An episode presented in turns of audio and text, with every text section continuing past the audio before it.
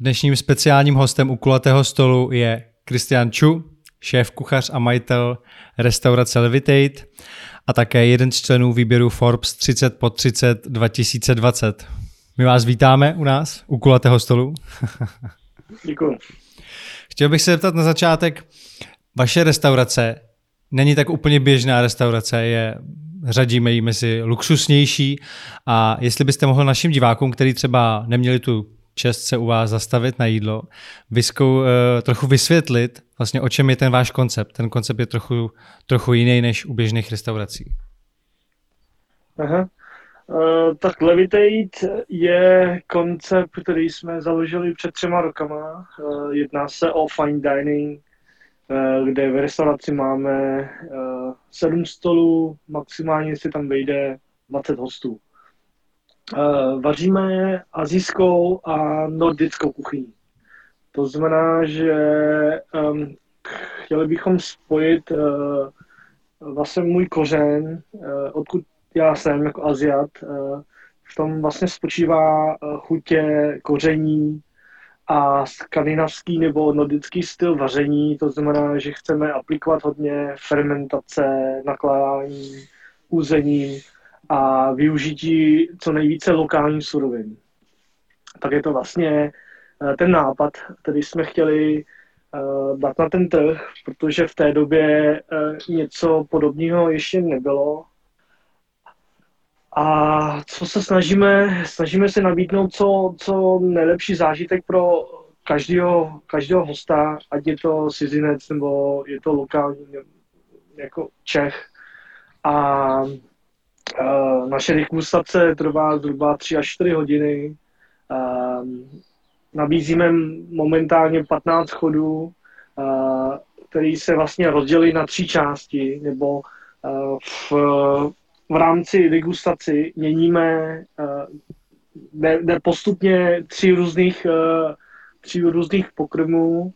Jedna z nich je zelenina nebo ovoce, pak, je, pak to jsou ryby, jen, jen české ryby, a pak to jsou masa, které pocházejí z českých farem. Já jsem u vás v restauraci byl někdy tak před dvouma lety v rámci Grand Restaurantu ano. Festivalu a ano, ano. vlastně mě teďka strašně zajímá, jak vy se můžete přizpůsobit té aktuální situaci, protože jak už bylo řečeno, vy jste spíš luxusnější restaurace, hodně tam jde o ten zážitek a moc si ne, neumím ano. představit, jako že byste udělali nějaký třeba výdejní okýnko nebo rozváželi, že by trošku to ztrácelo ten, ten, to, co jako ten zákazníkům normálně přinášíte. Uh, máte pravdu, že to nemá smysl tohle dělat, protože fine dining je o, o zážitku. Člověk musí přijít k nám, uh, musí zažít vlastně tu gastronomii tak, jak má být, uh, protože všechno, co děláme v rámci degustací, tak je to o přípravě, o, o vlastně načasování. Všechny ty pokrmy máme udělaný tak, aby to bylo perfektně udělané, aby byla správná teplota, správně chutí. Takže to takhle nemůžeme předat eh, přes, přes rozvoz jídel nebo přes okýnko. To by nešlo. To, to je taky důležité říct, že k vám chodili spíš uh, zahraniční turisté. To byli ty hlavně zákazníci. Uh, jak vy vidíte tu situaci do budoucna? Jak to bude jako udržitelný pro restauraci? Protože je možný, že třeba za chvíli se tady restaurace otevřou, ale je možný, že hranice budou uzavřený delší dobu. Uh, už, už uh, o tom přemýšlíme, jak v budoucnu to budeme uh, provádět. Možná trošku změníme koncept s tím, že budeme mít otevřený obědy a jenom čtyři dny v týdnu. Hmm. Je pravda, že jsme měli 70% klientelu jako cizinci, jako turisti. A teď, jestli jsou zavřené hranice, tak budeme muset vlastně přemýšlet nebo uh, předělat tak, aby ten koncept byl vhodný pro lokální klientelu.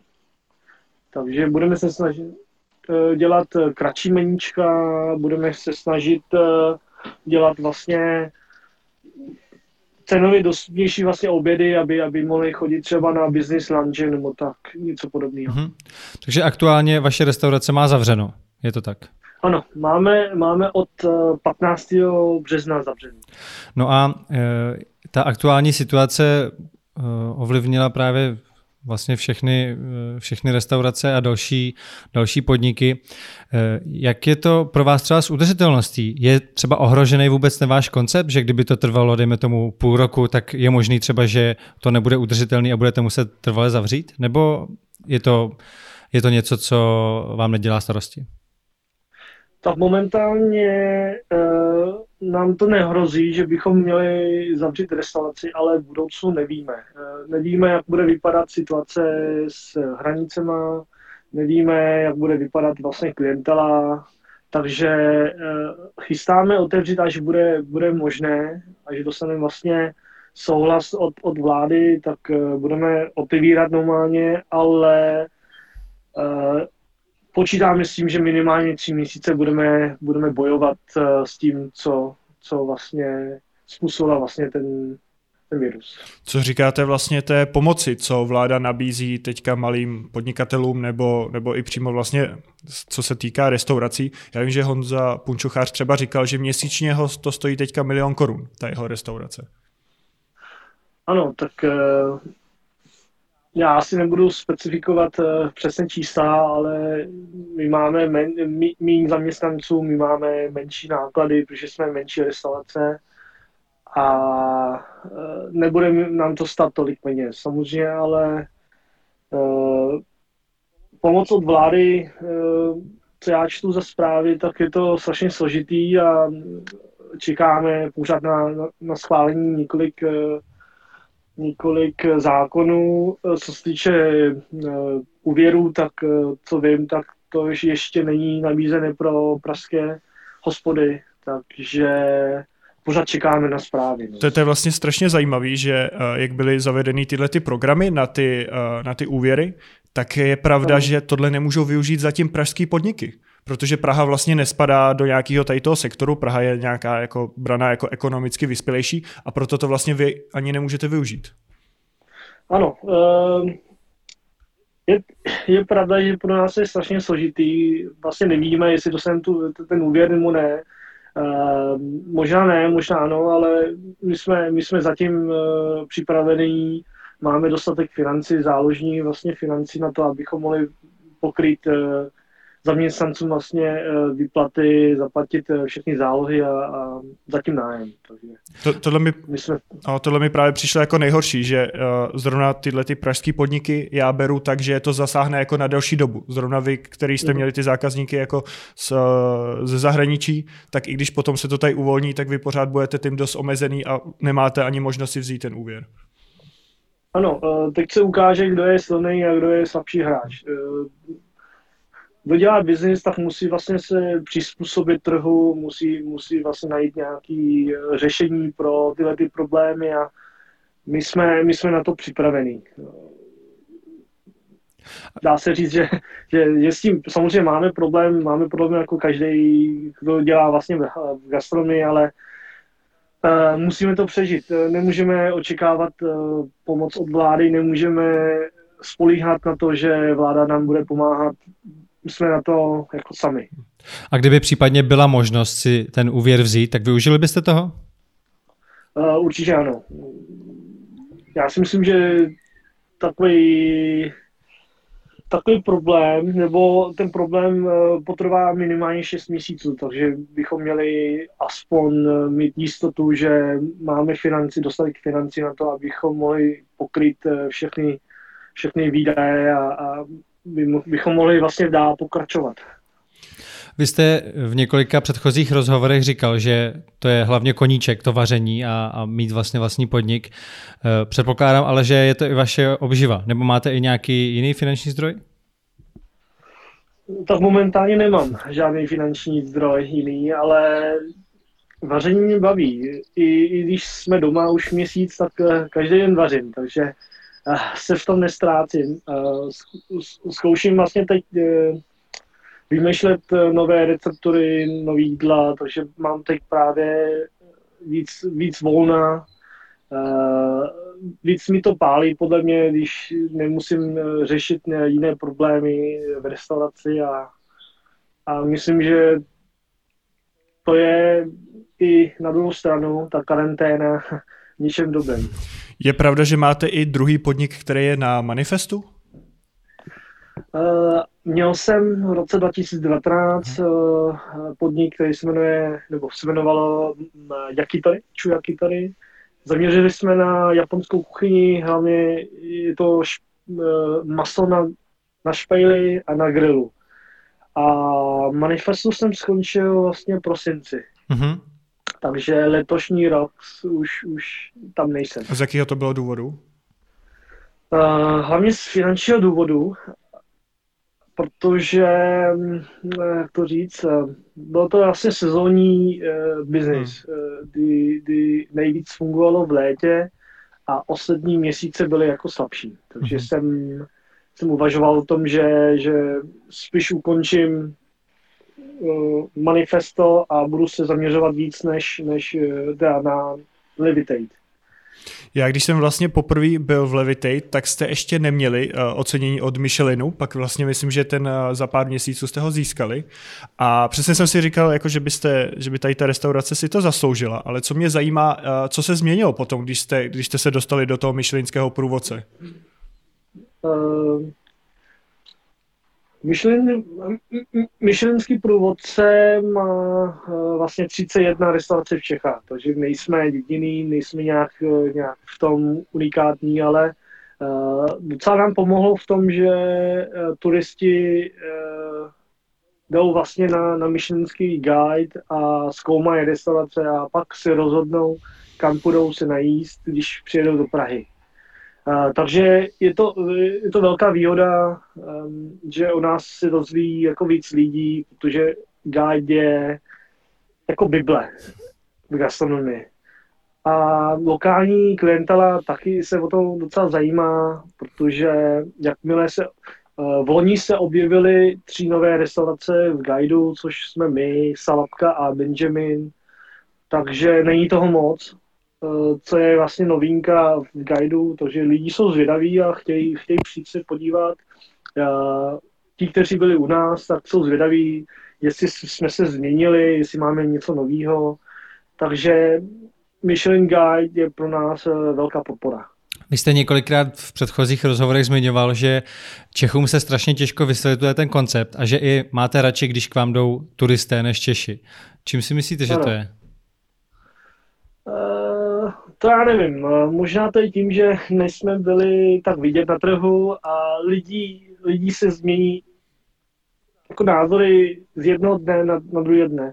Prostě uh, předtím řekli, že třeba nepochopí ten koncept a teď, teď už jako říkají, že, že je to v pohodě, že možná to dává smysl. Uh, nevím, jak to říct, uh, možná málo cestujeme. Češi by měli víc cestovat kvůli gastronomii než kvůli, kvůli dovolení, se mi zdá. Nemusí to být e, týdenní prostě výlet někam, ale stačí třeba dva, tři dny někam e, zajet třeba do Skandinávii, Dánsko, Švédsko, kde, kde funguje vlastně gastronomie velmi dobře na, na vysoké úrovni a teď jsem naposled ve Španělsku na, na dva dny a našli jsme několik restaurací, takže dalo nám hodně, hodně inspirací, hodně zkušeností.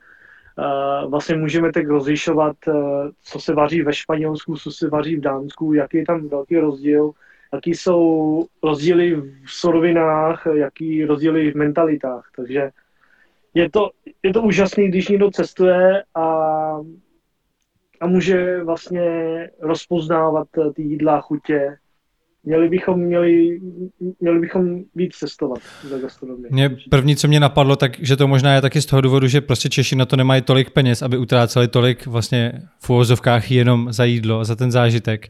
Tak jestli to taky no. nemůže být tím, že prostě Češi to berou takže jídlo, nebo spou, většina Čechů to bere takže prostě jídlo by mělo jenom uspokojit nějakou, nějakou tu potřebu a neberou to ještě to, tolik jako ten zážitek tak ten fine dining v Čechách je celkově, je nás málo. Málo restaurací, které dělá fine dining. Myslím, že kolem stovky restaurací. Což není moc a zbytek všichni dělají tu klasickou hostinskou činnost. Není tady je vlastně velká poptávka po fine dining, musím říct, že ne. A živí nás hodně turisti.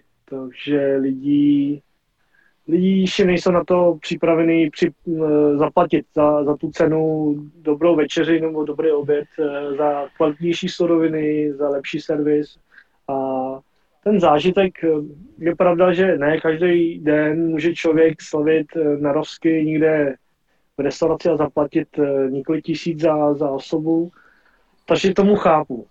Ale musím jít ku, ku, ku předu. Musím jít, protože co já sleduju, tak eh, třeba Poláci už jsou na tom hodně dobře, eh, vznikají tam více a více fine restauraci, eh, míří se tam jako víc myšelinských hvězd než u nás, no, tam je větší potenciál. A když jsem byl třeba v Maďarsku, tak je tam úžasný. Tam mají pět restaurací, to mají jednu hvězdu, a jedna, co má dvě. Mm-hmm. Takže nás během tří roku, tří let uh, přeběhli a mají vlastně tři, třikrát tolik, co, má, co, co máme my jako hvězd, mm-hmm. co se týče hvězd. Takže musíme přemýšlet, uh, jak udělat všechno líp, aby to bylo, aby to bylo lepší. No. Máte taky nějakou stálou klientelu, jako pře- třeba někdo, kdo tam chodí, já nevím, jednou, jednou pravidelně za 14 dní, anebo to je spíš o tom zážitku, že tam jde někdo jednou a pak třeba přijede až, až za rok zase znovu? Tam máme několik eh, hostů, co k nám pravidelně chodí jednou za dva týdny. Mm-hmm. Pak eh, hodně chodí po měsíci, já vím, řádek desítky lidí a pak už eh, jedno, jednou za čas, no, jednou za tři měsíce, jednou za rok, tak už jenom pár lidí. Ten koncept eh, vaší restaurace je propojení azijského a skandinávského stylu, ale s využitím lokálních surovin. Jak je těžký právě sehnat na třeba azijské recepty eh, tady u nás ty všechny suroviny, které jsou potřeba? Uh, tak je to velmi složité, protože v Čechách máme velmi omezené, uh, velmi omezené suroviny nemáme moře uh, a tak různě. Takže, ale není to velký problém, protože Ázii máme hodně podobné suroviny. I ve Skandinávii mají hodně podobné suroviny. Všude je vlastně drůbeže, všude je vepřový, hovězí, a sladkovodní ryby, tak je to, je to trošku odlišný. My se snažíme využít ty nejlepší ryby, jaký jsou tady v Čechách, takže je to je seter, je to, jestli to je sandát, sumeček. A jde o to, že ten člověk musí mít eh, v sobě eh, nějakou, nějaký nápad, jak co s tím udělat a, a uvařit to dobře. Takže hodně testujeme my děláme zhruba pět až sedm jídel, jako nových jídel každý týden. A vybereme například jenom jedno jídlo, které vlastně dáme na, na meníčku, protože meníčko měníme skoro každý den nebo každý týden. A je to strašně složitý udělat jako perfektní jídlo na meníčku. A suroviny to mě, to mě právě, právě zajímalo, jestli když máte třeba takhle nějaký azijský recept, kde je třeba nějaká mořská ryba, tak jestli jdete tou cestou, že ji nahradíte sladkovodní rybou, která je tady z lokálních surovin, nebo eh, obětujete vlastně tu, to, tu lokální surovinu tím, že dovezete nějakou tu mořskou rybu? Uh, lze určitě vlastně nakombinovat ty, ty chutě nebo to koření k, k, k, k, k rybě, který vlastně dostaneme od, od místních farmářů. Jo, takže, takže, takže uspůsobíte ten recept spíše jako ty sladkovodní ryby. Přesně tak, ano. Uh, Někde jsem se dočet, že ty suroviny hodně kupujete na farmářských trzích. Eh, je to o tom, že prostě důvěřujete obecně těm farmářským trhům, anebo jste se třeba bavil s tím člověkem, od kterého kupujete, jestli opravdu teda je to, je to organická farma a jak to vlastně pěstují. Jestli jste si jako zjišťoval vlastně, odkud to opravdu je, anebo berete jako, že farmářské trhy jsou prostě OK, musí to být bio. Uh, já osobně chodím na farmářský trh, protože mám s tím osobní kontakt, uh-huh. osobní vlastně zkušenost. Takže s těma lidma se znám, ne úplně osobně, ale vím, odchá, odkud vlastně um, um, jsou vlastně ty suroviny, jak je to původ, kdo to dělá, my přesně víme a na základě toho vlastně uh, nakupujeme ty suroviny. Musíme vidět ten původ, musíme vědět, uh, uh, jestli je to kvalitní, jestli to není um, nějakým způsobem nevhodný pro náš podnik, pro náš koncept, uh, protože farmářské trhy jsou několik tady v Praze, já osobně jezdím jenom do Hlešovic. Jak dlouho to třeba trvalo vybrat si ten správný zdroj? Chodil jste tam první třeba 14 dní, než jste našel ten pravý stánek? Ty eh, lidi? Trvá to dlouho, samozřejmě. Myslím, že i měsíce, než, než vlastně mm-hmm. než jsme vybudovali vlastně dobrý vztah a, a není to jednoduchý, protože jezdí tam tisíce lidí denně, takže těch zákazníků je strašně moc. Oni nemůžou vlastně takhle mít dobrý vztah s každým člověkem. Ne každá hospoda vlastně bere stejné množství a ne každá hospoda vlastně vyžaduje takovou kvalitu, jako jsme my. Takže my vždycky máme objednávky dopředu, s tím, že chceme to nejlepší a oni vlastně přivezou, já osobně přijedu, zkontroluji si zboží a a prostě si to jako převezmeme. To není jako, že co, dost, co má vlastně ten den, tak mm-hmm. si to vybereme, ale vždycky je to na bázi nějaké objednávky dopředu, aby mohli připravit to nejlepší a abychom taky ušetřili čas, protože nemůžu mm-hmm. vlastně obíhat tyhle ty stanky každý, každý den, eh, já nevím, dvě, tři hodiny. To... Rozumím. Jak jste se dostal do této pozice uh, v takovémhle mladém věku šéf, kuchař a spolu majitel restaurace, která byla i v Michelinském průvodci? Jaká byla ta vaše cesta?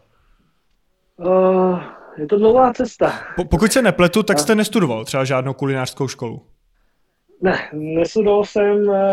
Moje rodiče chtěli, abych, abych se stal právníkem a lékařem, ale tak jsem studoval vlastně gymnázium, ale pak uh, ani gymnázium jsem ne, nedostudoval a jsem, jsem byl spíš jako podnikatelský typ, takže jsem otevíral s kamarády hodně restaurace a bister a tam jsem získal hodně zkušeností, hodně, hodně um, jak to říct, um, inspirace, mm-hmm. protože já jsem vždycky pracoval v normální restauraci, kde tam je klasický servis, že objednají si jídlo, dostanou to jídlo, není tam žádný uh, jako velký zážitek, kde, kde si lidi jako můžou si nějak uh, zažít. Takže já jsem chtěl, vždycky chtěl mít lepší a lepší podnik. A naposled, když jsem byl v Mandarinu uh, na, na, na pozici zástupce šéf kuchaře, tak jsem tam vlastně rozhodnul, že určitě bych chtěl, chtěl bych mít lepší restauraci a vlastní restauraci, kde můžu dělat vlastní jídlo, můžu tam vymýšlet eh, vlastní eh, svůj svět, aby, aby to bylo nejlepší. Aby tam nebylo žádné omezení teda. To, to mě taky zaujalo, že jste se učil i z YouTube videí, nějakých tutoriálů. Uh, je to pravda, stále se teď učím. Teď mám víc času, to jsem teď na YouTube více a na YouTube jsou miliony videí o vaření, nejenom vlastně klasické vaření, ale taky o fine diningu a já, já hlavně nesleduju třeba receptury. Já sleduju třeba, když nemám uh, možnost nikam třeba cestovat do Ameriky, tak uh, chtěl bych vidět, jak to tam funguje v Americe skrz vlastně YouTube a uh, je tam všechno vidět. Je tam vidět kuchyně, je tam vidět personál, je tam vidět vlastně všechny chody, které vlastně servírujou, takže je to dobrá zkušenost aniž bych musel vycestovat vlastně, vlastně do Ameriky. A kdo je třeba váš vzor, ať už kuchař nebo přímo nějaká restaurace? Eh, tak se hodně inspirují restaurace Maemo eh, v Oslu, eh, která měla tři hvězdy, letos to ztratila, protože oni se stěhovali do jiné lokality. Byl jsem tam osobně před rokem a půl se najíst a musím říct, že to byl vlastně můj nej, nejlepší zážitek fajn, vlastně ve fine diningu. I když jsem byl v několik uh, tří myšelinských hvězd, tak uh, Maému to bylo největší pecka a osobně jsem, jsem se vlastně pokecal s šéfuchařem. Hodně jsme se o tom bavili, jak to tam u nich funguje. Taky chtěl vědět, jak u nás funguje Čecha, to jsem mu jako hodně vyprávěl o, o naší kultuře a a musím říct, že mám od nich knihu, takže se snažím co nejvíce vstřebávat jejich ideí a, a filozofii. Takže je to vlastně největší, největší inspirace Májemo. Mně se strašně líbí ten koncept zero waste, ta cesta, kterou jdete. Jak to funguje v praxi? Znamená to, že jako opravdu prostě nevzniká žádný odpad a všechno, všechny vlastně zbytky takhle tak zpracujete a, a do toho jídla? Ano, tak o Zero jsem se dozvěděl asi před pěti lety, nebo šesti lety, kdy byla nějaká restaurace v, ve Švédsku, kde oni mají komposter, tam dávají vlastně všechny odpady, eh, samozřejmě jenom, jenom byl, vlastně biologické mm-hmm. odpady a vzniká z toho vlastně hnojivo. Eh, my samozřejmě kompostery taky máme, ale máme to u nás na zahradě doma, eh, takže házím všechny eh, biologické odpady do komposteru a my máme tady u nás na zahradě zahradu, kde pěstujeme si ovoce a zeleninu, bylinky pro naši restauraci. Takže je to úžasný a snažíme se samozřejmě využít co nejvíce i na vlastně personální stravu Takže výkrojky z, z zelenin, nebo jestli to je čas ovoce, který vlastně ne, není to hezké na prezentaci, tak všechno sníme a nechceme vyprodukovat žádný odpad. Tím pádem je to ekologicky uh, lepší i pro nás mentálně, protože se necítíme uh, vině, že, že neskouší nebo že se nezatěžuje tolik, nezatěžuje tolik ta planeta. Ano, mhm. ano, ano. Jak moc je důležitý pro takovouhle restauraci, jako máte vy, být v centru Prahy, konkrétně třeba i na Praze 1? Uh, jak je to těžké? Ne, jak je to důležitý?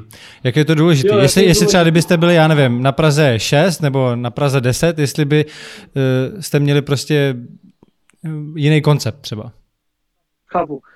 Uh, tak vybrali jsme lokalici v Praze 1 kvůli tomu, že tam je lepší dostupnost pro turisty, lepší dostupnost i celkově pro, pro mysli lidí, protože Praha 1 je centrum. I, i tu Šepánskou jsme vybrali kvůli tomu, že to je vlastně na Praze 1. A pro vybudování, pro začátek vlastně biznisu, tak je to strašně důležitý. Eh, člověk, který dělá fine dining na Praze 6 nebo na Praze 8 třeba v Trojí, co dělá třeba Salapka, tak je to složitý pro, pro turisty, který vlastně tam, tam prostě nedostane. A centrum, když řekneme, že třeba Praha 2 je taky centrum, tak není to tak, jako je centrum Praha 1. Jestli je to Václavák, jestli to je Staromá, tak je to taky velký rozdíl. Mm-hmm. Takže eh, je to strašně důležité, abychom byli v centru když děláme takový koncept. K vám vlastně, když se přijde, tak člověk jde pod úroveň chodníku, že je to vlastně takhle trošku dolů zapuštěný. Vím, že jste, to, že jste říkal, že třeba uvažujete o stěhování potom jako v budoucnu. Je to něco, co pořád řešíte, změnu místa? Ano, ještě to bylo před měsícem, když jsme ještě řešili stěhování před, před, před, před koronaviru. Měli jsme velký plán, když uh, vlastně máte, mělo být vlastně už na konci března Michelin Guide, tak jsme měli velký plány, když opravdu dostaneme tu hvězdu, tak chtěli bychom eh, během jednoho roku nebo dvou let stěhovat někam pryč uh, do většího prostoru, ale zanechat stejný počet zákazníků jako sezení, aby, aby vlastně bylo jako lepší zážitek. Samozřejmě uvažovali jsme Eh, ponechat i staré místo a vybudovat ještě nové místo. Mm-hmm. Ale po této krize, tak eh, ten nápad už, už musíme nějakým způsobem odložit a uvažujeme třeba příští rok o tom, se k tomu vracet a uvažovat, jestli budeme se stěhovat. A vy jste říkal, že teďka koncem března měl víc ten průvodce a on teda nevyšel?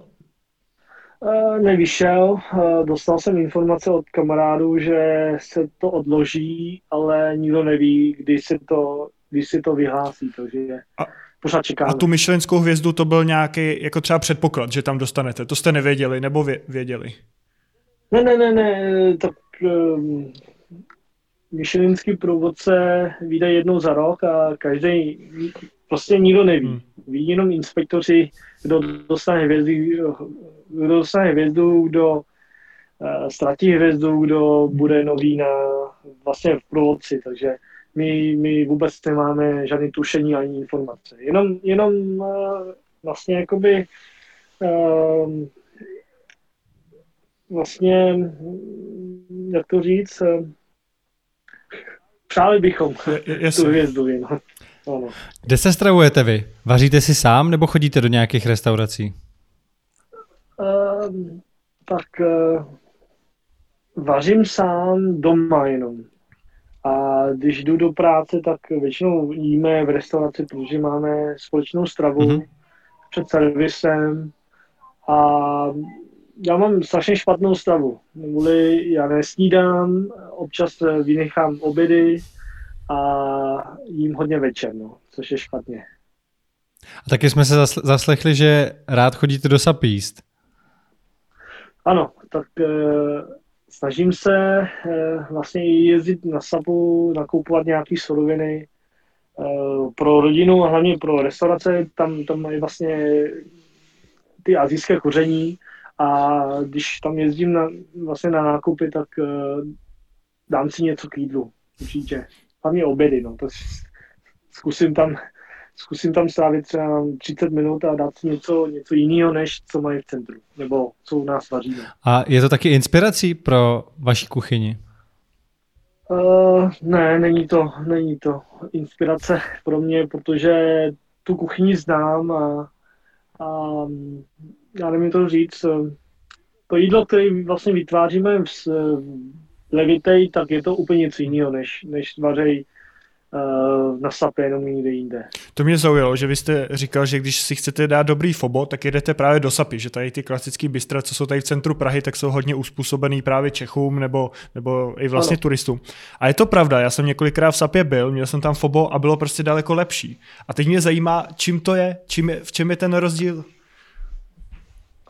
Čím je to rozdíl? Když eh, klasické bystra nebo restaurace v centru vařejí 50-70 jídel, nebo na menšu mají 50-70 jídel, tak si musí vlastně se soustředit na větší množství vlastně přípravy a, a ty jídla prostě nemůžou být perfektní, ale na sapě, když máte F u jednoho stánku a ten stánek vaří jenom F, tak eh, vlastně oni, oni to musí vařit strašně dlouho, ten vývar, musí na to uh, mít eh, nejlepší suroviny na, vlastně na to jídlo, takže je, je docela pochopitelný, že budou mít uh, lepší produkt, než někde, kde vaří vlastně 50 jídel. 50, to, to, to je vlastně pravda, že ty suroviny tam jsou asi stejný, ale je rozdíl v kvalitě těch surovin a v té přípravě. Ano, ano hlavně o zkušenostech taky. Hmm. Když někdo vaří jedno jídlo, tak uh, to má asi z rodin, nebo co se musí někde vlastně naučit a musí to vařit, já nevím, několik let, to stejné jídlo, aby, aby to bylo perfektní. Hmm. To, to je podle mě stejně jako sushi. Když sušista dělá sushi 50 let, tak uh, musí mít perfektní sushi, než kdo dělá vlastně sushi a je zároveň k tomu thajské kuchyně nebo čínskou kuchyni, tak eh, nemůže mít takovou dobrou kvalitu jako mm-hmm. člověk, který dělá 50 let. Já osobně mám hodně spojený třeba zážitek právě z takovýchhle restaurací spojený i s obsluhou. Jak je to u vás eh, s obsluhou? Dbáte taky na to, aby právě byla perfektní, aby, aby tam byl neustále úsměv a podobně? Uh, ano, uh, tak uh, co se týče servisu, tak ještě před měsícem to bylo uh, velmi složitá záležitost, kdy nebylo dostatek eh, čišníků i kuchařů, takže pro nás byl stejný eh, problém najít někoho, kdo je tak dobrý nebo kdo je hodně kvalitní. Uh, jo. Takže jsme ten tým vybudovali strašně dlouho, během tří let jsme měli spoustu lidí na, na, na jiných pozicích, ale poslední půl roku už máme stabilní tým a já si myslím, že dělají velmi dobrou práci, tu práci mají rádi, jsou spokojení a uh, snaží se, aby, aby ten host měl stejný uh, dobrý zážitek, jako je jídla. Takže my se snažíme nejen dělat uh, uh, všechno perfektní, co se týče jídla nebo nápojů, ale ten, ten servis musí být na stejný úrovni. Mm-hmm. Ještě jsem se chtěl zeptat, tak. jestli sledujete nějaké kulinářské soutěže v televizi. Uh, momentálně nesleduju, nebo poslední rok asi ne, žádný, žádný soutěž nesleduju. Jestli třeba předtím, když jste se inspiroval třeba u videích na YouTube, tak jestli, nevím, jste sledoval zahraničního Masterchefa, kde byl Gordon Ramsay, nebo, nebo něco takového? Ano, uh, ano, před, před pěti, sedmi lety tak jsem hodně sledoval. Sledoval jsem americký Masterchef, sledoval jsem Iron Chef, sledoval jsem různé soutěže, ano. Ale teď poslední, poslední pár let, kde už, já nevím, jak to říct, eh, kde vlastně už čerpám inspiraci někde jinde. Takže už, už to nesleduju. A ještě na závěr uh, mě zajímalo, co říkáte vlastně, jak se k, uh, k aktuální situaci postavila větnamská nebo vlastně obecně azijská komunita v České republice. To, že oni ve večerkách dávají roušky zadarmo, rukavice, že vlastně eh, spousta lidí to tady oceňuje, ten přístup. Já si myslím, že to je skvělá práce. Eh, já to nedělám, protože neumím šít, ale manželka má šitý stroj a šije doma, taky rozdává přátelům a, a, a všem vlastně, koho zná. A co dělají Větnamci, tak je to dobrý skutek a myslím, že vláda i Česká republika, jako Češi by měli víc vlastně zvážit to, když, když vlastně všechno je v pohodě, tak samozřejmě nikdo nedělá nic a když je vlastně nějaký problém, tak uvidíme, nebo vidíme teď momentálně, kdo je hrdina, kdo je e, vlastně e, dobrý v tom, že, že pomáhá hodně i finančně, mm-hmm. i vlastně psychický. Takže teď, teď je čas, kdy můžeme rozeznávat, kdo je dobrý, kdo ne. Určitě. Znovu si poznáš přítele. Každopádně, uh, myslím si, že jsme probrali všechno, co jsme chtěli. My moc děkujeme, že jste si na nás udělal čas.